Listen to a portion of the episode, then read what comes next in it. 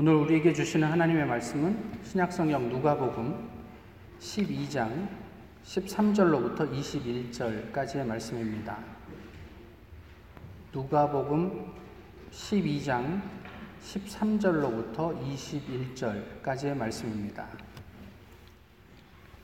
이제 하나님의 말씀을 공독하겠습니다. 무리 중에 한 사람이 이르되 선생님 내 형을 명하여 유산을 나와 나누게 하소서 하니 이르시되 이 사람아 누가 나를 너희의 재판장이나 물건 나누는 자로 세웠느냐 하시고 그들에게 이르시되 삼가 모든 탐심을 물리치라. 사람의 생명이 그 소유에 넉넉한 데 있지 아니하리라 하시고 또 비유로 그들에게 말하여 이르시되 한 부자가 그 밭에 소출이 풍성함에 심중에 생각하여 이르되 내가 곡식 쌓아둘 곳이 없으니 어찌할까 하고 또 이르되 내가 이렇게 하리라. 내 곳간을 헐고 더 크게 짓고 내 모든 곡식과 물건을 거기 쌓아두리라 또 내가 내 영혼에게 이르되 영혼아 여러 해 쓸 물건을 많이 쌓아두었으니 평안히 쉬고 먹고 마시고 즐거워하자 하리라 하되 하나님은 이르시되 어리석은 자여 오늘 밤에 내 영혼을 도로 찾으리니 그러면 내 준비한 것이 누구의 것이 되겠느냐 하셨으니 자기를 위하여 재물을 쌓아두고 하나님께 대하여 부요하지 못한 자가 이와 같으니라 아멘.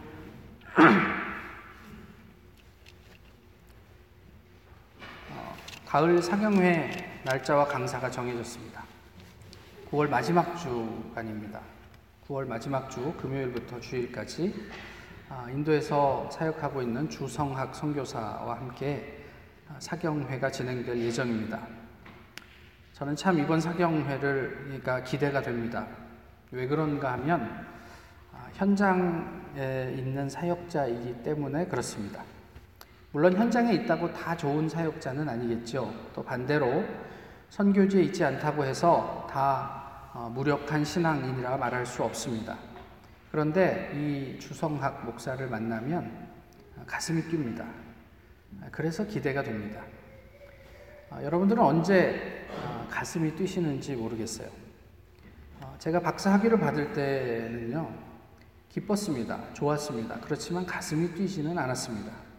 죄송합니다만 또 학생들이 무슨 상을 받았을 때라든지 아, 좋은 어, 그 논문을 게재했을 때라든지 또뭐 아, 그랜트를 받았을 때에도 또 승진했다고 할 때에도 진심으로 기뻐할 수 있습니다만은 제 가슴이 뛰지는 않습니다. 어, 언제 가슴이 뛰시는지요? 지난 주간에 우연히 그 마다가스카르에서 사역하는 이재훈 선교사의 비디오 클립을 좀 보게 되었습니다. 외과 의사예요. 근데 그 안에 나와 있는 내용이 마다가스카르가 크지 않은 섬이지만 어, 큰 섬이기도 하죠. 근데 어, 지역을 한 32개로 나누어 놨대요. 행정 지역을. 그런데 이 선교사님이 어, 보통 한, 한 달에 한 번 정도 그 지역들을 다 돌아가면서 방문하는 거예요. 나라가 그렇게 넉넉치 않기 때문에 현실적으로 의료 지 혜택을 받는 사람들이 많지 않아서 오지로 그렇게 매번 한 번 나가면 한 열흘 이상씩 가야 되는 어떤 그, 그 길인데 그래서 제가 본 게 한 2017년도, 18년도 그때 영상인 것 같은데 한백몇번 이렇게 이제 십수년 동안 지금은 한 20년 가까이 됐겠죠. 그렇게 사역을 하는 모습들을 소개하고 있었습니다. 이런 분들을 보면 가슴이 뜁니다. 대단한 영화를 누리는 내용도 아니고 그저 그냥 고생스러운 일들을 묘사하고 있을 뿐입니다. 그런데 생명을 섬기는 그 삶 때문에 저의 가슴을 뛰는 것 같습니다. 요즘 어른들한테는 그런 이야기를 많이 하지 않지만요. 청년들한테는 아, 이제 은퇴를 해야 되지 않겠냐 이런 이야기들을 종종 하곤 합니다.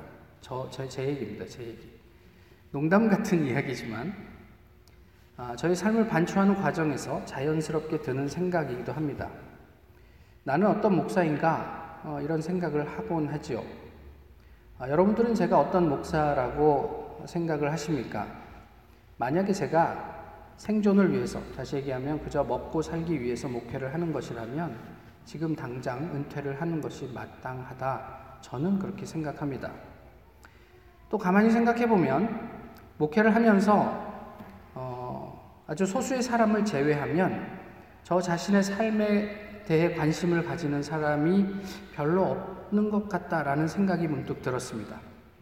좀 다르게 표현을 해보면 사람과 사람이 만나서 가슴 뛰는 경험을 나누고 그런 사람, 그런 삶을 격려하는 일, 그런 것들이 그렇게 생각보다 많지 않은 것 아닌가라는 생각을 하게 되었어요.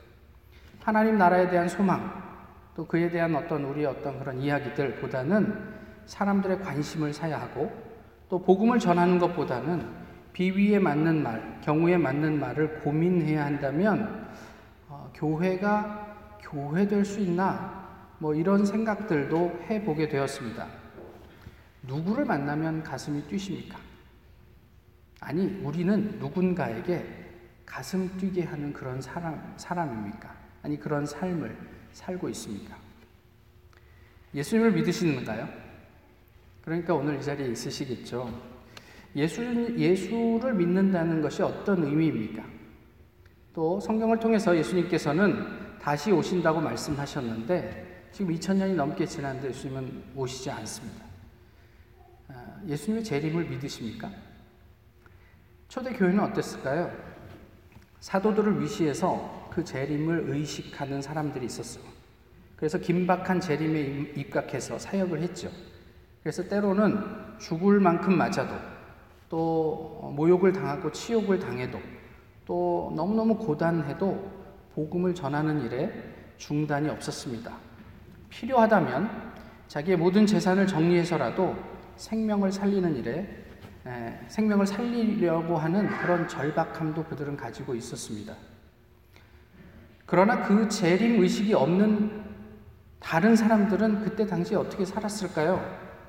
아마도 그냥 그들이 이제까지 지내왔던 평범한 삶을 살지 않았겠습니까? 현대 교회는 어떻습니까? 재림을 믿는 사람들은 어떻게 살고 있습니까?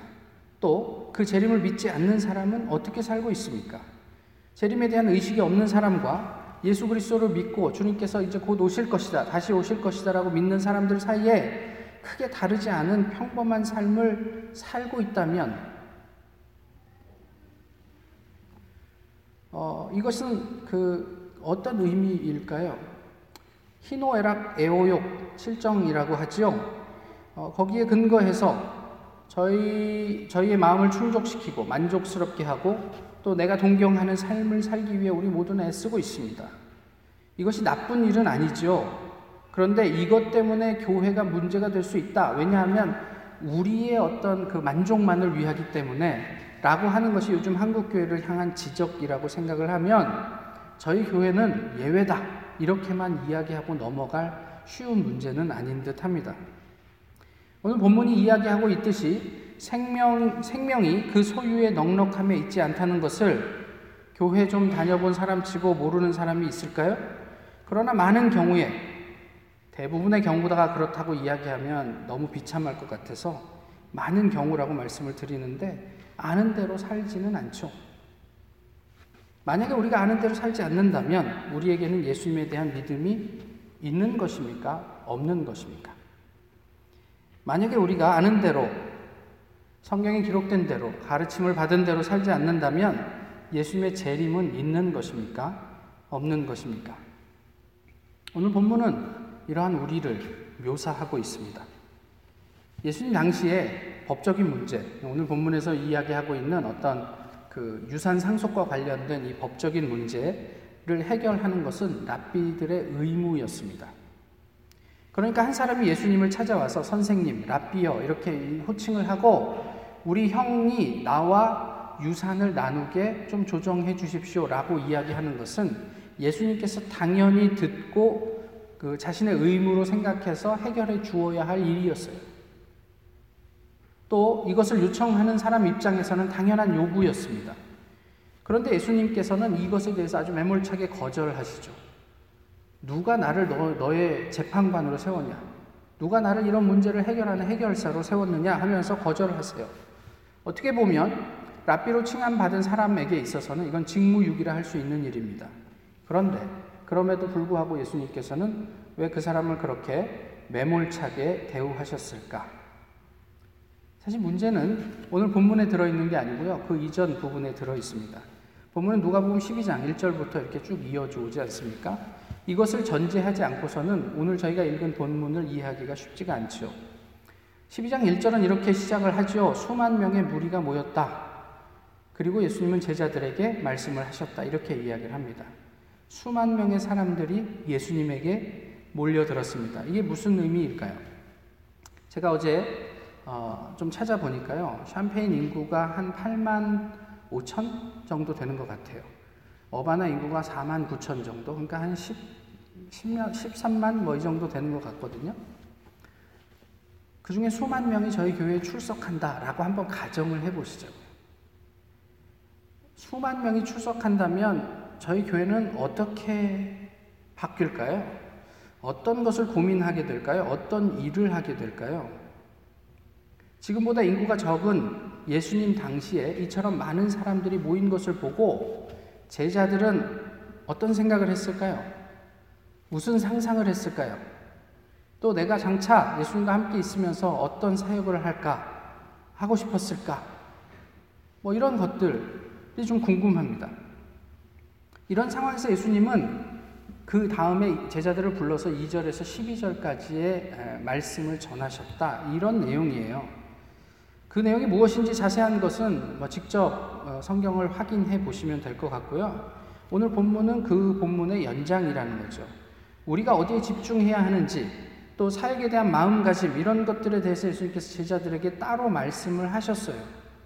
그러니까 무엇이 본질이고 우리가 어떻게 신앙생활을 해야 되는지 말씀하시는 그 와중에 어떤 사람이 예수님을 찾아온 거죠. 이 말을 듣고 있었던 사람인지 아니면 그냥 듣지 않고 자시, 자기 자신의 문제가 문제만 중요했던 사람인지 성경은 묘사하지 않지만 이 사람이 이제 지금 예수님께서 하시고 있는 말씀과는 완전히 동떨어진 맥락 없는 어떤 요청을 오늘 본문에서 하고 있었던 거예요. 이에 대해서 예수님이 비유로 한 번 더 말씀을 하고 있죠. 우리가 잘 알고 있는 어리석은 부자에 대한 비유입니다. 여기서 중요한 구절이 어디일까요? 저는 개인적으로 19절이 가장 중요한 부분이라고 생각을 합니다. 부자는 자기 스스로에게, 아니 좀 더 정확하게 이야기하면 자기의 영혼에게 말을 합니다. 내 영혼아, 이렇게 이야기를 하죠.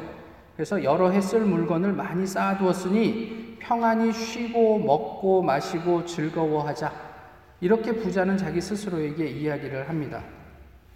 여기에서 영혼이라는 말을 쓴 것이 중요한데, 내가 그러니까 부자 자신이 자신의 영혼의 평안과 안식과 희락의 주체처럼 이야기를 하고 있어요. 이제 내가 갖출 것은 갖추었으니 이제 우리가 좀 평안하게 쉬고 먹고 마시고 놀며 즐기자 이렇게 이야기를 하고 있다는 거예요. 근데 영혼이란 말을 썼단 말이에요. 그게 무슨 의미냐면 이 사람이 영혼에 관심이 없는 사람이 아니란 말이에요. 신앙생활을 하면서 자기가 나름대로 나름대로 중요하다고 생각하는 것을 챙기던 사람이란 말이에요. 무슨 뜻인지 그 다음에 보면 좀 더 분명해지는데요. 20절에서 어리석다라고 어, 표현하고 있잖아요. 이 어리석다는 말은 의미가 무엇이냐면 자기 중심적이라는 뜻이에요. 자기 중심적으로만 생각을 하는 거예요. 어, 또 좀 더 과격하게 이야기하면 아무 생각 없는 사람이다라고 얘기를 하는 거예요. 교회는 들락거리지만 아무 생각 없이 교회를 들락거리고 신앙이 있지만 자기 중심적으로만 해석하고 자기 중심적으로만 신앙생활을 하고 있는 사람이다라는 의미이다는 거예요. 그 21절에 자기를 위하여 라는 말과 맥이 통하고 있는 대목이죠. 그런데 이제 하나님께서 묻지 않습니까? 내가 준비한 여기서 준비하다라는 것은 그냥 우리가 뭐, 뭐 물건들을 준비해 놓다라는 의미가 있지만요. 은유적인 의미로 유, 그 헬라어에서는 어떻게 쓰고 있냐면 그 메시아를 맞을 준비를 하다 이런 의미예요. 그러니까 오늘 본문에서 예수님께서 이 부자에 대해서 하고 있는 이야기는 신앙인이긴 한데 자기 중심적인 신앙인이고 별 고민 없는 신앙인이며 나름대로 자기가 생각한 대로 예수 그리스도를 맞을 준비를 하고 있는 사람이다라는 것을 그 근저에 깔고 있는 거예요. 그런데 하나님은 그에게 뭐라고 말씀하셨냐면 이 질문을 통해서 미안하지만 네가 나름대로 준비를 한 것 같긴 하지만 그런데 너는 그 대상이 아니야 라고 이야기를 하는 거예요. 달리 이야기해 보면 내가 준비한 것은 자기 중심적이고 아무 생각 없는 하나님과는 무관한 신앙 행위였어 라고 얘기를 하는 거죠. 오늘 본문을 보시면서 죽음에 대한 이야기가 나오지 않습니까? 오늘 본문에서 몇 명의 죽음을 이야기하고 있습니까? 부자 한 명? 별로 대답할 관심이 없으십니까? 예, 본문에서 두 명의 죽음을 이야기하고 있죠. 다른 한 명은 누구입니까? 예수님을 찾아온 사람의 아버지. 유산 문제를 이야기하고 있지 않습니까?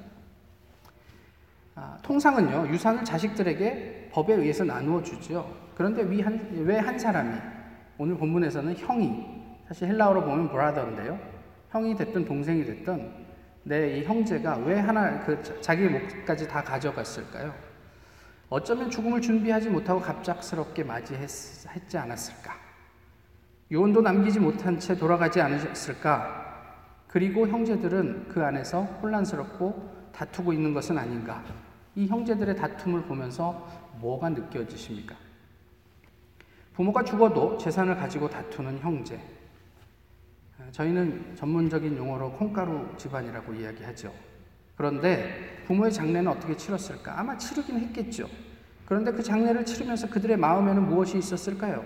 장례를 치르고 있지만 부모는 없고 남긴 재산만 있는 그런 마지막을 맞이한 부모는 어, 만약에 살아서 이 모습을 봤다면 어떤 마음이었을까? 마땅히 있어야 할, 챙겨야 할, 기념해야 할 것들은 온데간데 없고 다툼만 남았습니다. 오늘 마지막을 살고 있으면서 그저 자기가 이루어 놓은 업적, 자기의 소유를 뿌듯해하는 부자, 그 어리석음을, 자기 중심성을, 스스로 교만함을 예수님만 지적하고 있는 내용일까요? 예수님만 알고 있는 내용입니까? 저희도 오늘 본문을 보면서 이 사람을 감히 어리석다고 이야기하면서 우리도 이런 삶의 행태들을 어리석게 규정하고 잘 알고 있지 않습니까? 문제는 우리예요. 이 사람은 어떻게 되었든지 간에. 비유에 나와 있는 사람이니 우리는 어떤가 하는 거죠. 박사학위를 받고 또 돈 좀 모으고 또는 교회에서 성경 좀 읽고 기도 많이 한다고 사람들에게 인정받고 봉사 좀 하고 주변을 좀 돌아본다 싶으면 그래도 괜찮은 신앙인이라고 생각하지 않습니까? 그것이 괜찮지 않은 신앙이다, 뭐 의미 없는 삶이다, 이런 이야기를 하는 게 아니고요. 혹 이런 것이 나에게 있어서 어리석은 일이 되지 않을까 돌아보고 계시느냐라고 성경이 질문하는 거예요. 성경 많이 읽고 기도하는 게 뭐가 문제입니까? 그런데 그것이 나 중심적인 일이라면 문제가 되지 않겠습니까? 우리가 이웃을 돕는 것이 왜 문제가 되겠습니까? 그렇지만 그것이 나를 드러내기 위한 행동이라면 문제가 되지 않겠습니까? 하나님께서 오늘 우리에게 물으시는 거예요. 나름대로 네 중심대로 해석해서 이러이러한 삶을 살았다마는 그런데 그것이 정말 예수 그리스도를 맞이할 만한 준비가 준비였는지 나는 잘 모르겠다. 이렇게 말씀하시면 마지막 순간에 하나님 앞에서 얼마나 당황스러울까요? 오늘 밤에라도 당장 우리 영혼을 찾으실 수 있는 하나님에 대해 온 신경을 집중하십시오. 내가 주인이 아니란 말이에요. 내가 주인이 되어서 나의 예수님을 위한 일, 곧 준비됨, 이런 것을 나 스스로 평가하지 마시고 하나님께 대한 부요함을 끊임없이 살피시란 말이에요. 오늘 부자의 어리석음은 그 하나님께 대한 부요함을 살피지 못한 데 있습니다. 예수님이 자신을 찾아온 한 사람에게 하신 말씀은 무엇이냐면 나는 네 문제를 해결하지 않겠다라는 거절이 아니고 가만 보니 너도 형이랑 동일하구나라는 이야기입니다. 형의 불법적인 소유가 불편합니까? 그래서 그 불법을 바로 잡아야 합니까? 그러나 예수님께서는 그 근처에 있는 나도 저것을 가져야 하겠다는 그 탐욕을 건드리고 계신 거예요. 아버지의 죽음은 뒷전이고 형의 점유의 마음이 쓰인다면 그것 또한 탐욕의 발로이니 네가 지금 가지고 안 가지고의 문제를 떠나서 이 마음속에 탐심이 가득하구나라고 그것을 지적하신 거예요. 안타깝게도 소유 때문에 가족 다시 말하면 사랑의 관계가 깨졌습니다. 학위 때문에, 돈 때문에, 명예 때문에, 출세 때문에, 우리의 욕구 때문에, 때로는 우리의 감정 때문에, 기타 우리가 가지고 있는 모든 것 때문에 사랑의 관계가 위협을 받는다? 이게 얼마나 불행한 일입니까? 하나님께 대해 부요한 것은 저희가 오늘 본문에서 읽지는 않았지만 33절과 34절을 통해서만 가능합니다. 우리의 소유의 많고 적음의 문제가 아니에요. 성경은 뭐라고 얘기하냐면 너희 소유를 팔아 구제하여 낡아지지 아니하는 배낭을 만들라. 곧 하늘에 둔 바 다함이 없는 보물이니 거기는 도둑도 가까이 하는 일이 없고 좀도 먹는 일이 없느니라. 너희 보물이 있는 곳에는 너희 마음도 있으리라. 지적인 소유도, 물적인 소유도, 심지어는 정서적인 소유도 필요한 사람과 나누는 것이 신앙입니다. 그것이 헤어지지 않는 배낭을 만드는 일입니다. 우리 영혼을 위한 준비, 메시아를 만들, 맞을 준비는 바로 이런 것들과 연결되어 있다는 거죠. 어떻게 사는 것이 잘 사는 것입니까? 뭐 통상 이런 이야기들을 하면 어른들은 이런 말씀을 종종 하시죠. 아, 뭐 나는 나이도 먹고 이제 힘도 많이 빠져서 뭐 이게 특별히 할 일은 그렇게 많지 않아.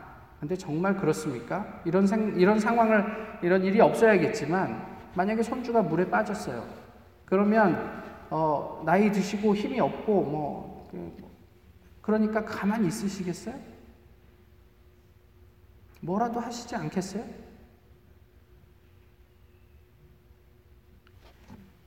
학업에 바빠서 우리 형제나 자매가 부모님이 어려움이 처해도 나 바쁘니까 다음에 봅시다. 그러고 모르는 척 하시겠어요? 우리가 지금 중요하다고 생각하는 그 가치가 중요하죠. 지금을 사는 데는 중요하지만 그 가치를 그냥 덮고도 남을 만한 그것 위의 가치는 우리가 인생을 살면서 얼마든지 있습니다. 때로는 그것 때문에 내 학업이 방해받았다라고 생각할 수 있지만 그 두 가치가 충돌했을 때 우리가 어떤 것을 선택하느냐에 따라서 내가 지금 어떤 가치를 더 중요하게 생각하고 있느냐가 드러난단 말이에요. 하나님의 가치와 세상의 가치가 충돌했을 때 우리의 삶이 어느 쪽으로 움직여 가느냐가 내가 실제로 이 마음속에 무엇을 담고 있는지를 드러낸단 말이에요. 우리가 입으로 나는 하나님을 세상에서 가장 사랑합니다라고 해도 결혼할 때는 돈 보고 하고 결혼할 때는 명예 보고 하고 그러면 내가 진짜로 생각하는 건 무엇인지를 드러낸단 말이에요.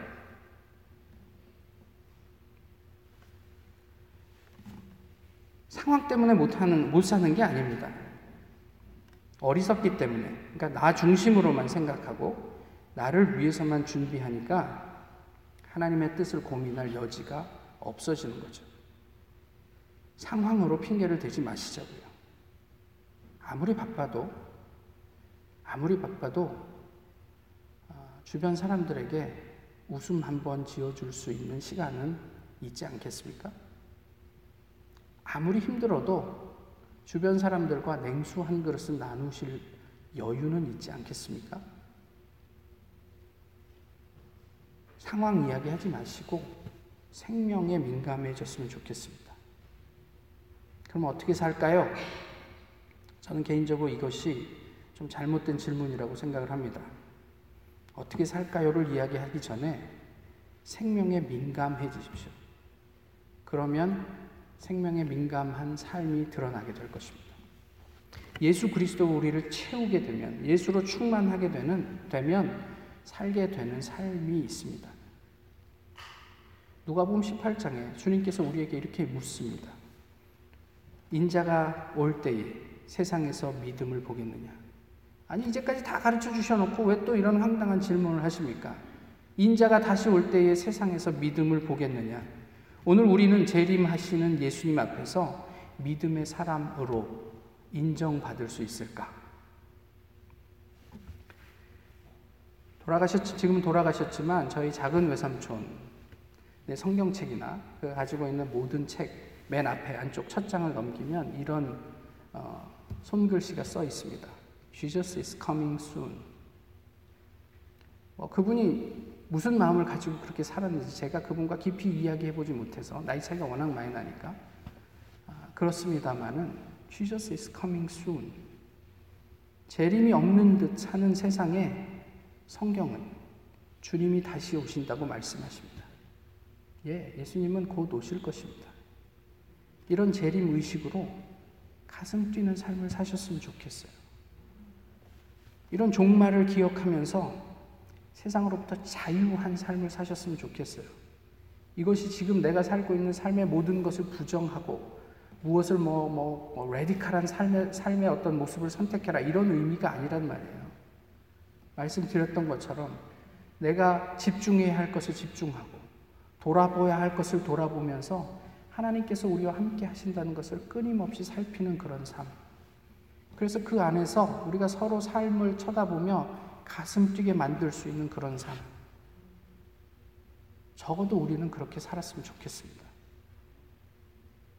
그래서 만날 때마다 서로의 얼굴을 보며 흥분하고 감격하고 함께 기도할 수 있는 그런 공동체였으면 좋겠습니다. 너희는 그의 나라를 구하라. 그리하면 이런 것들을 너에게 더하시리라. 하나님 나라를 구하며 살아갈 때 우리의 모든 필요를 채우는 하나님을 고백하는 그런 펄떡펄떡 살아 숨쉬는 그런 신앙인이었으면 좋겠습니다. 그런 하나님을 생생하게 경험하는 주님의 교회 모든 분들이 되셨으면 좋겠습니다. 기도하겠습니다. 귀하신 주님, 오늘도 주님 앞에서 저희가 부족하지만 예배를 드렸습니다. 하나님께서 원하시는 삶이 무엇인지 고민할 여유도 없이 바쁨 가운데 저희 스스로를 내어놓고 살고 있었던 것은 아닌지 모르겠습니다. 저희 나름대로 하나님을 섬기고 또 저희 나름대로 주님을 맞을 준비를 하고 있지만 혹 그것이 나만의 생각은 아니었는지 이 시간 돌아봅니다. 모쪼록 하나님께서 저희를 긍휼히 여기시고 또 새로운 마음으로 도전하시고 채워주셔서 저희 모두가 하나님 앞에 정말 서로에게 가슴 뛸 만한 삶을 살 수 있도록 주님께서 지키시고 인도해 주시옵소서. 이 세상에 주님의, 주님께서 재림하실 때, 그래, 믿음이 여기에도 있었구나. 라는 고백을 들을 수 있는 저희 모두가 되도록 주께서 인도해 주시옵소서. 주님을 기대합니다. 예수 그리스도의 이름으로 기도하옵나이다. 아멘.